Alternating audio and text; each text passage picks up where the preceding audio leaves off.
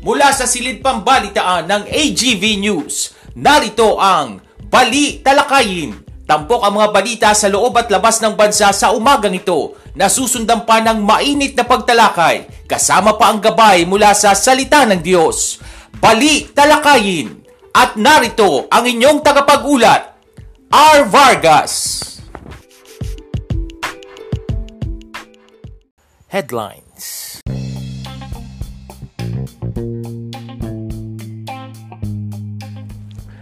Sa ulo ng mga balita, big time oil price increase ipatutupad bukas araw ng Martes. Apat na pisong pagtaas sa presyo ng tinapay ibinabala. Alert level 1 itinaas sa Bulkang Bulusan matapos itong mag-alboroto. North Korea muling nagpakawala ng unidentified ballistic missile. At pagkaing Pinoy swak sa Travel Guide's Best Cuisines list.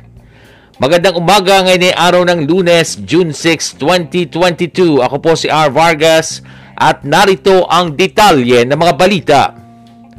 Abiso sa mga motorista, asahan ng big time oil price increase simula bukas, araw ng Martes.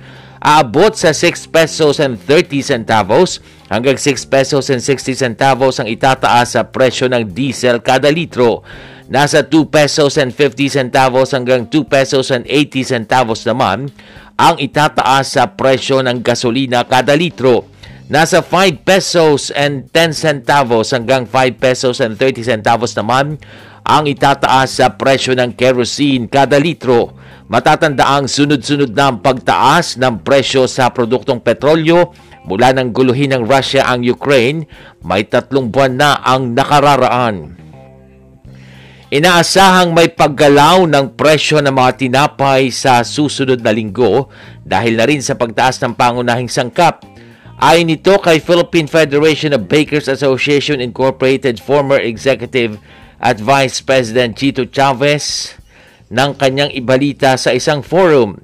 Sinabi naman ni John Lucoa, presidente ng Philippine Baking Industry, na ang magiging presyuhan ng tasty ay mula sa 38 pesos and 50 centavos ay magiging 4 pesos o magiging 42 pesos and 50 centavos na habang ang pandesal na mula 23 pesos and 50 centavos ay magiging 27.50 na ang presyuhan.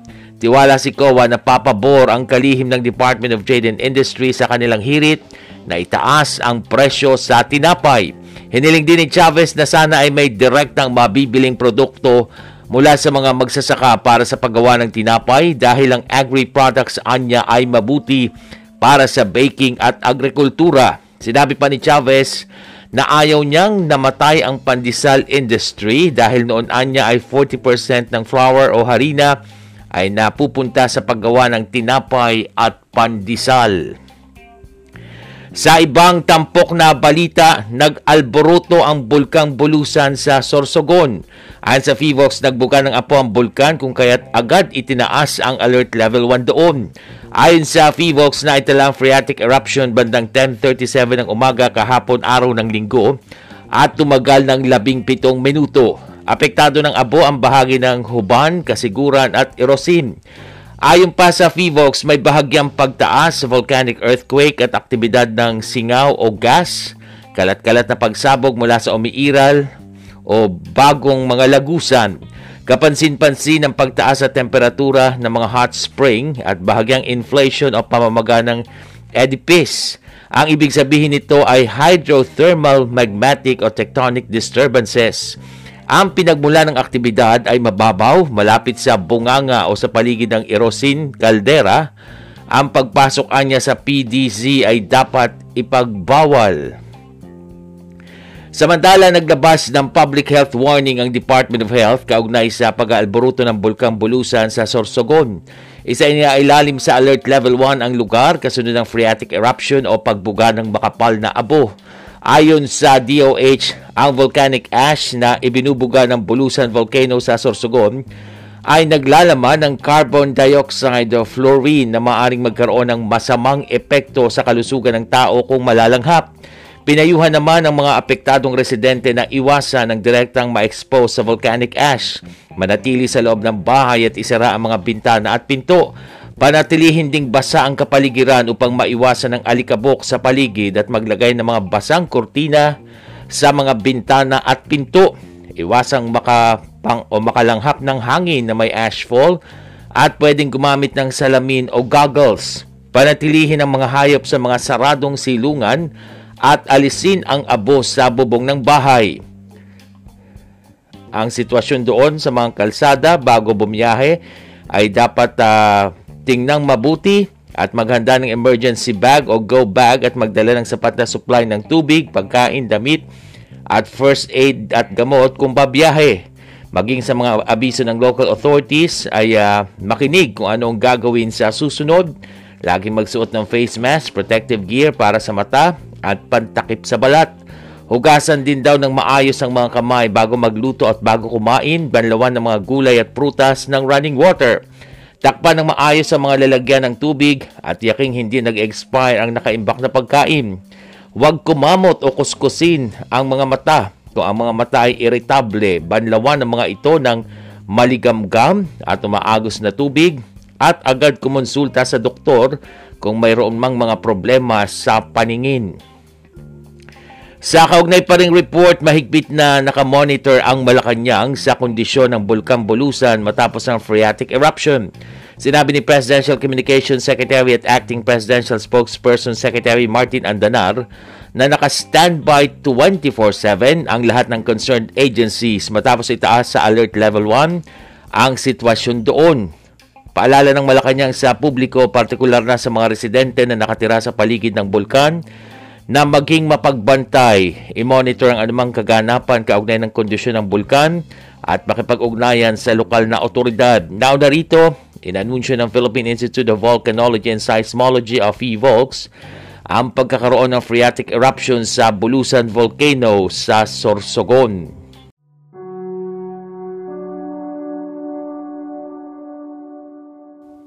Update on COVID.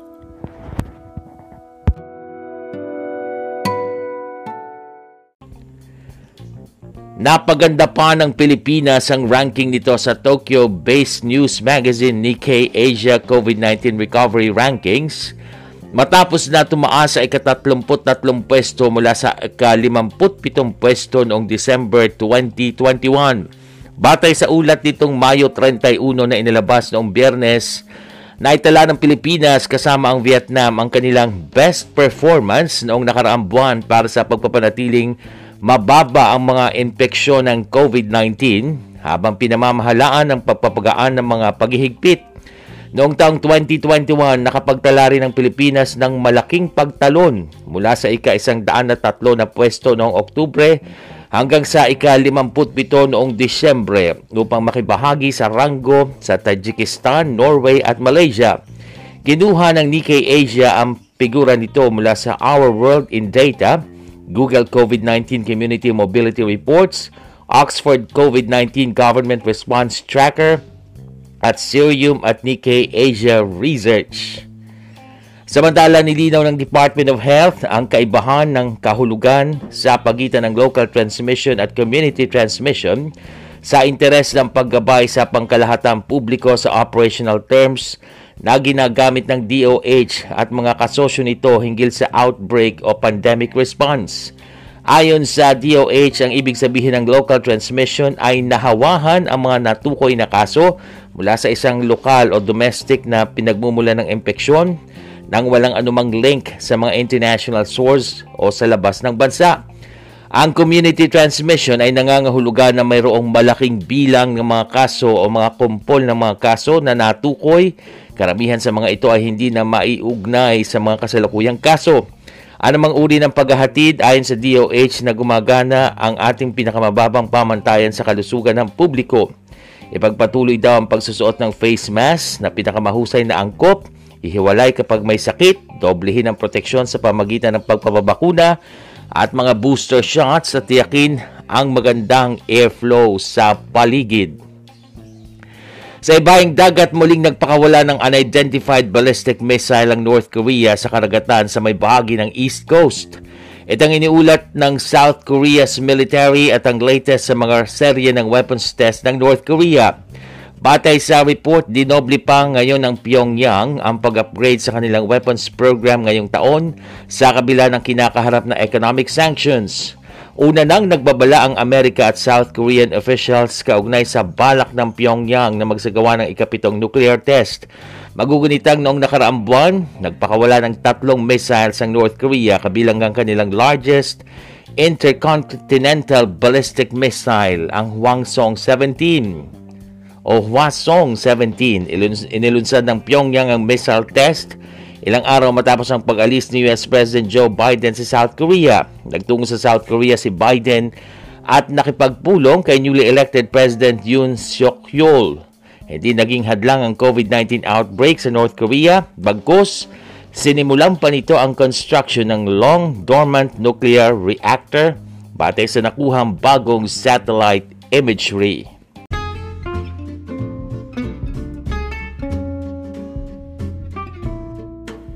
Cute!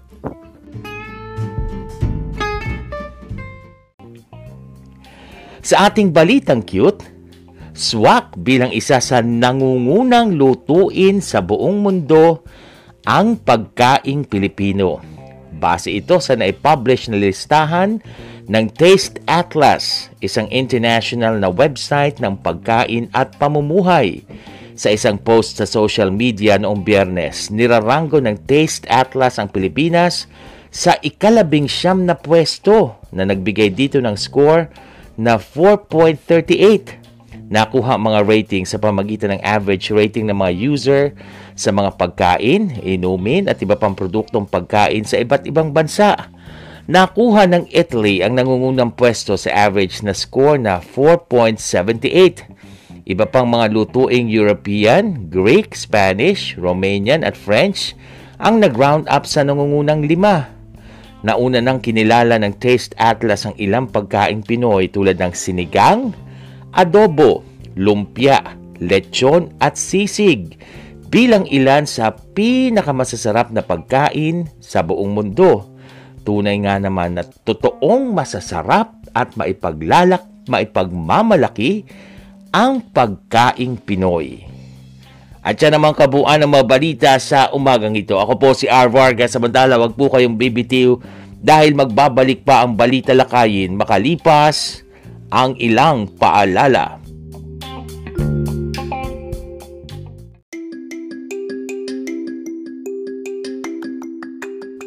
Ngayong laganap ang hawaan at tumarami na naman ang nagpopositibo pinapaalalahanan ng lahat na huwag maging kampante sa banta ng COVID-19. Dapat nating ipagpatuloy ang tamang pagsunod sa minimum public health standards at laging magsuot ng face mask, mag-physical distancing, at maghugas ng kamay. Sa oras na makaramdam ng simptomas, agad na mag-isolate at magpa-test. Agad ding magpabakuna upang makakuha ng dagdag na proteksyon laban sa COVID-19. Paalalang hatid ng programang ito.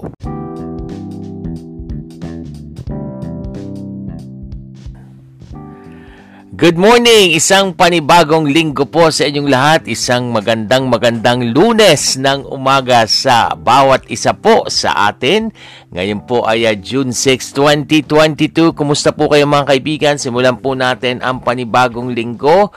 Ang panibagong araw na may panibagong lakas at talaga naman panibagong pag-asa dahil tayo po ay uh, patuloy na mananalig sa ating Diyos. Ha? Welcome po sa ating programang Balita Lakayin, isang podcast na napapakinggan sa pamagitan ng Anchor.fm at Spotify.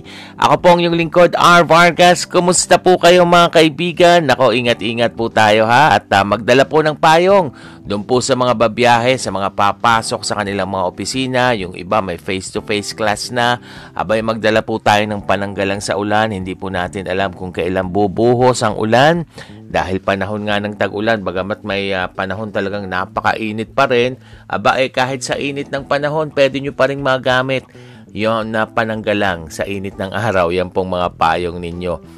At syempre pa, ingat din po ah, dahil uh, talaga naman ay uh, maraming nagaganap na aksidente pag ganyang uh, pare-parehong nagmamadali pati yung mga sinasakyan nyo. Ingat po sa mga motorista na bumabaybay ngayon sa mga kalsada. Opo, tuloy-tuloy na po tayo sa ating uh, palatuntunan. Shout out po muna sa lahat ng nakikinig sa ating program ngayon. Mapa dito man yan sa Pilipinas, o sa ibang panig ng mundo, ang bati namin sa inyo ay isang maligayang pakikinig. Good morning from the Philippines.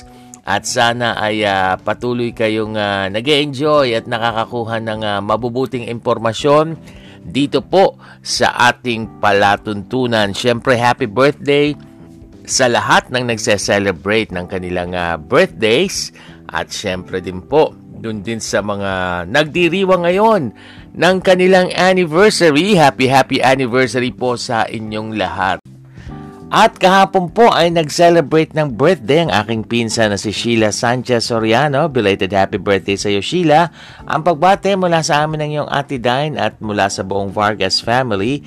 Ganon din kahapon din nag-celebrate din po ng birthday ang akin namang uh, pamangkin sa pinsa na si Lorna Cristobal. Belated happy birthday din sa iyo Lorna.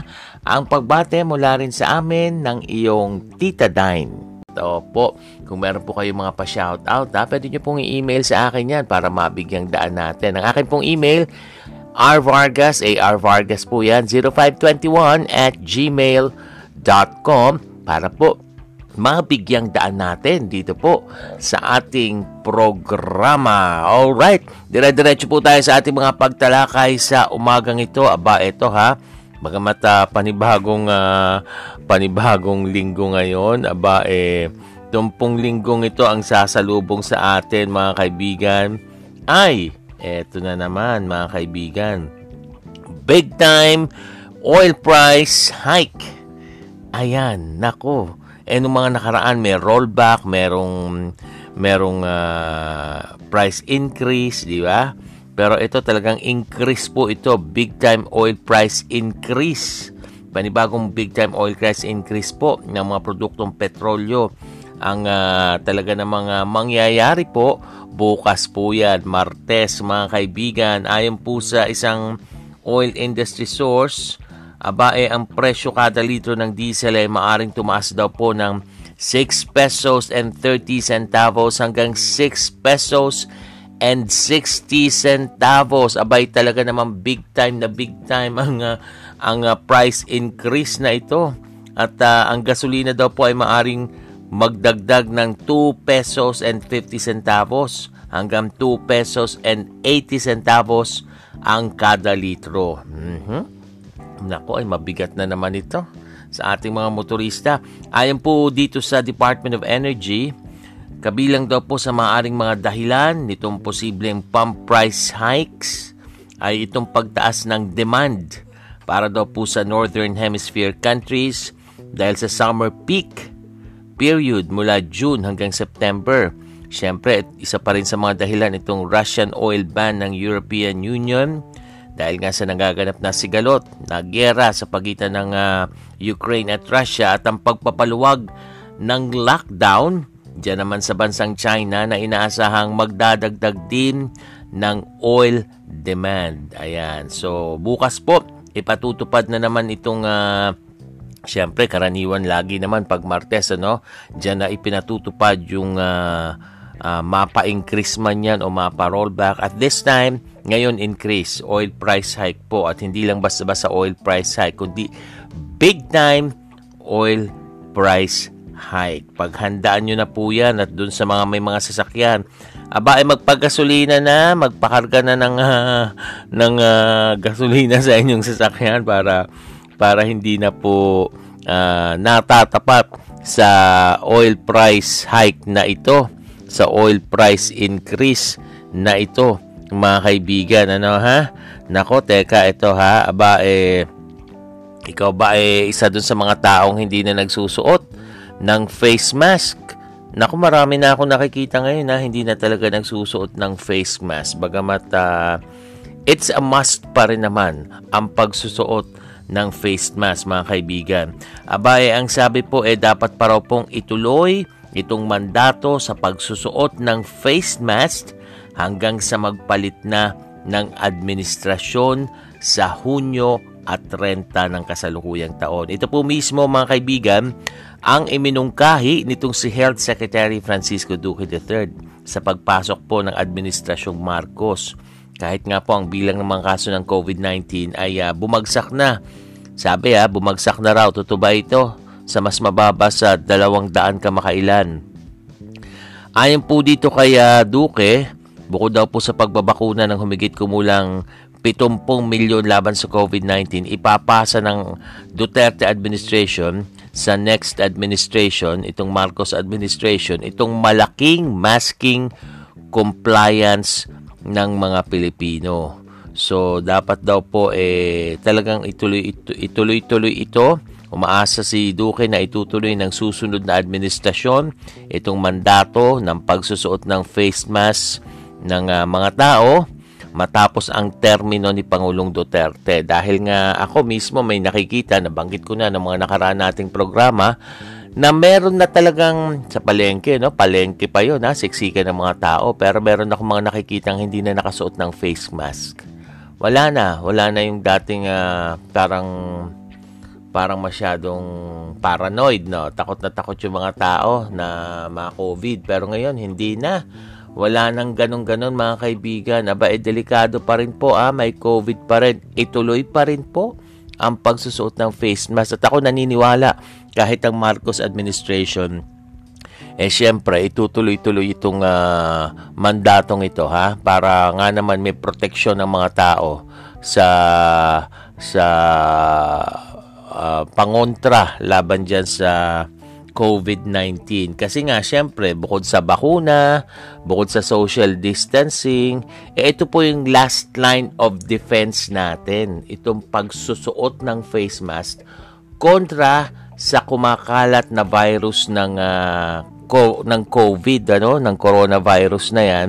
At syempre yung mga variants at sub-variants pa na lumilitaw mula diyan sa COVID-19 and speaking ha speaking of mga variants and sub-variants aba ito ha sabi po ng Department of Health mataas ang posibilidad na nagkaroon na raw po ng local transmission ng Omicron BA.5 subvariant dito sa atin sa Pilipinas. Matapos po na matukoy mismo ng Department of Health yung strain nitong linggo sa dalawang pasyente. Nako, ang tinutukoy po ng DOH yung dalawang infected ng BA.5 subvariants ay mula po sa lalawigan ng Bulacan. At ito, tingnan niyo to ha, Walang travel history, hindi nang galing sa ibang bansa, maliban lamang sa nagtungo sa polling precinct para bumoto noong eleksyon dito sa Metro Manila. Nako, nako, ang hirap nito ha. Ang uh, sabi po nitong si uh, si Vergere, ayan na, si Undersecretary Vergere ng uh, Department of Health, nagkakaroon daw kasi tayo ng nadedetekta natin o kapag nagkakaroon daw tayo kasi ng nadedetect natin ng ganitong variant sa ating community, yun daw possibility ng transmission ng local ng lokal ng ganitong uh, bagay nandito sa ating bansa. Very high. Mas mataas kasi wala silang outside the country travel. Nilinaw din po ng opisyal na kapwa magaling na o very good naman, magaling na yung dalawa bagamat nagpositibo ang isa sa kanilang kasamahan sa bahay. Ito pong subvariant ng BA.5 ayon kay Verhere ay itinuturing na mas nakakahawa. Take note of that. Mas nakakahawa kaysa sa sublineage ng BA.2. Mas mabilis kumalat. Ngunit wala namang ebidensya na nakakapag-cause ng more severe disease. O, buti naman. Samantala, nasa low risk na raw po mula sa minimal risk case ang labing lima sa labing pitong rehiyon sa bansa sa gitna ng pagtaas ng mga kaso ng COVID-19 sa bansa. So dahil meron po mga variants, variants na ganyan, kaya naman ituloy Ituloy-tuloy ang pagsusuot ng face mask mga kaibigan at kung kayo ay hindi pa nagpapabakuna, pabakuna na po. Yung iba ngayon hang, hanggang sa mga panahon ngayon, wala pa rin silang first dose. Oo, magugulat ka, no? Wala pang first dose, wala pang second dose. Eh, siguro choice talaga nila, no? Na wag mag, hindi naman natin pwedeng pilitin. Pero, yung iba, religious belief, di ba? Pero, alam po ninyo, wala namang nangyayaring masama doon sa mga nabakunahan. Ako nga na, na booster shot pa ako eh. No? Although wala pa ako ng second booster kasi hindi pa naman ako qualified dun sa mga sine-second booster ngayon. Ano? Pero pabakuna na po kayo. Added protection din po yan mga kaibigan. Doon po sa mga nagdadalawang isip pa. Eh, doon po sa iba na talagang hindi malaman kung papabaka, papabakuna o hindi. Gusto magpabakuna, biglang aatras. Ipag-pray nyo po sa Panginoon kung ano, and for sure, alam ko tutugon ng Panginoon sa inyo. Pag-pray nyo kung anong kalooban niya sa inyong pagbabakuna. Again, meron pa rin pong COVID-19, hindi lang sa Pilipinas, kundi sa iba't ibang panig ng mundo. May pandemic pa rin po. So, ingat-ingat mga kaibigan. Ayan. Siyempre, hanggang ngayon, ha, sa ibang topic hanggang ngayon, syempre inaabangan pa rin ng marami kung paano ipatutupad itong 20 pesos na kada kilo ng bigas. Maraming nag-aabag niyan. Siyempre, hindi pa naman nauupo yung panibagong administrasyon eh, no? Sa June 30 pa po, so abang-abang tayo. Sana nga ay hindi mapako itong pangako noong kampanya na pabababain sa 20 pesos yung presyo ng bigas at yung iba pang presyo ng bilihin. Alam ko, nangako din pati yung gasolina, pabababain eh, no? Titignan natin kung paano gagawin yan. Pero alam po ninyo, aba, eh, ikinukonsidera po ngayon ng Department of Agriculture yung bansang India na maaring mapag-angkatan ng bigas. Ito na naman tayo sa angkat-angkat, ano? Talaga naman itong si si Secretary William Dar, ano? Mahilig siya mag-angkat-angkat, ano? Sakaling magtaas daw po ng presyo na magpatupad ng rice cartel ang ibang kalapit na bansa sa Southeast Asia, abay kinukonsidera natin itong India. Ayon po kay Agriculture Undersecretary Fermin Adriano, nagpalabas na ng executive order si Pangulong Duterte na nagbababa sa taripa ng imported na bigas sa India. Mula daw po 50%, aba ay ibinaba ito sa 35% na taripa. Una na pong inanunsyo ng Thailand na nakipagkasundo sila sa Vietnam para taasan ang production cost ng bigas. Ito pong Vietnam at Thailand ang bumubuo sa 10% rice supply sa buong mundo. Ayan, nako. Pero dapat itong ating magiging susunod na administrasyon talagang mapag-isipang mabuti kung sino ang itatalagang Agriculture Secretary. Wag po yung angkat ng angkat na nga sa isip ha, mahirap po yan. At kung paano talagang uh, mapapababa ang presyo ng bigas, titingnan natin yan. Pare-pareho natin pag-pray ha, na talagang uh, malasap natin yung ganito at wag mauwi sa sa parang uh, pangakong hangin na at uh, talagang matupad itong mga bagay na ito mga kaibigan. Suportahan po natin sa pamagitan ng panalangin yung mga magiging programa ng bagong administrasyon. Patuloy kayong nakatutok dito sa ating palatuntunang Balita Lakayin.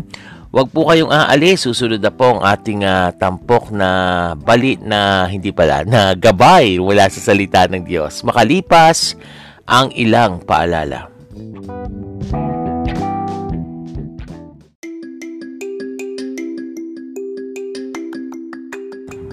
Alam mo na ba ang bagong ipinatutupad na polisiya para sa quarantine period ng COVID-19 patients? Sa ilalim ng bagong polisiya, pitong araw na lang ang isolation period para sa mga bakunadong probable, mild at asymptomatic na kaso ng COVID-19. Kung partially or fully vaccinated na mild, asymptomatic at probable, sampung araw ang magiging isolation ng pasyente. Ganito rin ang isolation period para sa mga moderate COVID-19 cases. Kung severe na kaso at kung immunocompromised na nagpositibo sa COVID-19, aabuti ng 21 araw ang isolation period. Kung bakunado na at na-expose sa COVID-19 positive, limang araw ang magiging quarantine period habang labing apat na araw naman kung hindi bakunado o partially vaccinated. limang araw o maaaring mas maikli pa ang quarantine period ng healthcare workers na na-expose sa COVID-19 positive. Depende sa magiging assessment ng ospital o pinagtatrabahuhang public health office. Bibigyang prioridad sa bagong polisiya ang agarang isolation para sa general population. Prioridad naman sa testing ang healthcare workers, seniors, at immunocompromised. paalalang hatid ng programang ito.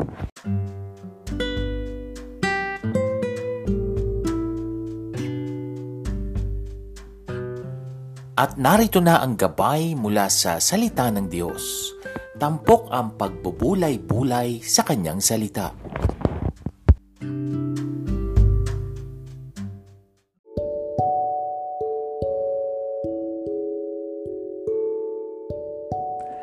Patuloy kayong nakatutok dito sa ating programang Balita Lakayin. Sa pagkakataong ito, dako na tayo sa ating tampok na gabay mula sa salita ng Diyos.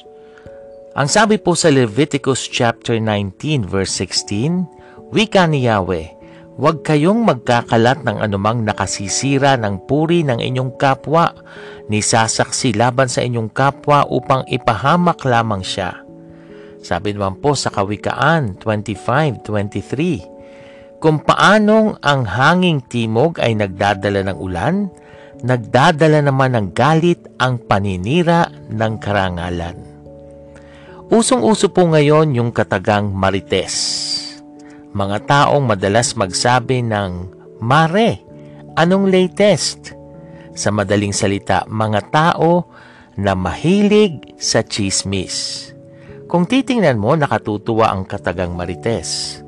Pero sa totoo lang, hindi po maganda ang pagiging marites dahil ang chismis ay nagdudulot ng masama at negatibong epekto sa tao. Sumisira ito ng relasyon at pagkakaibigan. Nagiging dahilan ng matinding pag-aaway pati sa magkakapitbahay. At ang nakalulungkot, pati mga Kristiyano ay madalas guilty din dito. Kaya naman, hingin natin ang tulong ng Diyos para tayo ay huwag magsalita ng masama at ng paninira sa ating kapwa dahil hindi nalulugod ang Panginoon dito. At sa halip, pag-usapan ninyo ang buhay ng may buhay, aba eh, bakit hindi nyo nalang pag-usapan ang kabutihan ng Diyos sa buhay ninyo at ipamalita ang Ebanghelyo ng Panginoon? Tayo po ay manalangin. Lord, patawarin mo po kami kung madalas kami rin bilang mga anak mo ay nagiging sangkot upang pag-usapan ang buhay ng may buhay at pag-usapan ang buhay ng aming kapwa.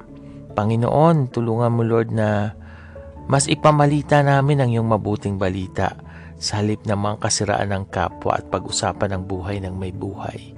Patawarin mo po kami Salamat sa pangalan ng aming Panginoong Heso Kristo. Amen. At dyan na po nagtatapos ang ating programang Balita Lakayin sa umagang ito. Ako po ang inyong kasama, R. Vargas. Pagpalain po tayong lahat ng ating Diyos. This podcast program is open for advertisements and commercials, for blogs and announcements of your upcoming events, and even for political ads at a very low rate. Avail now of this promo. You may contact 0920-745-8869 for details or send your queries to arvargas0521 at gmail.com.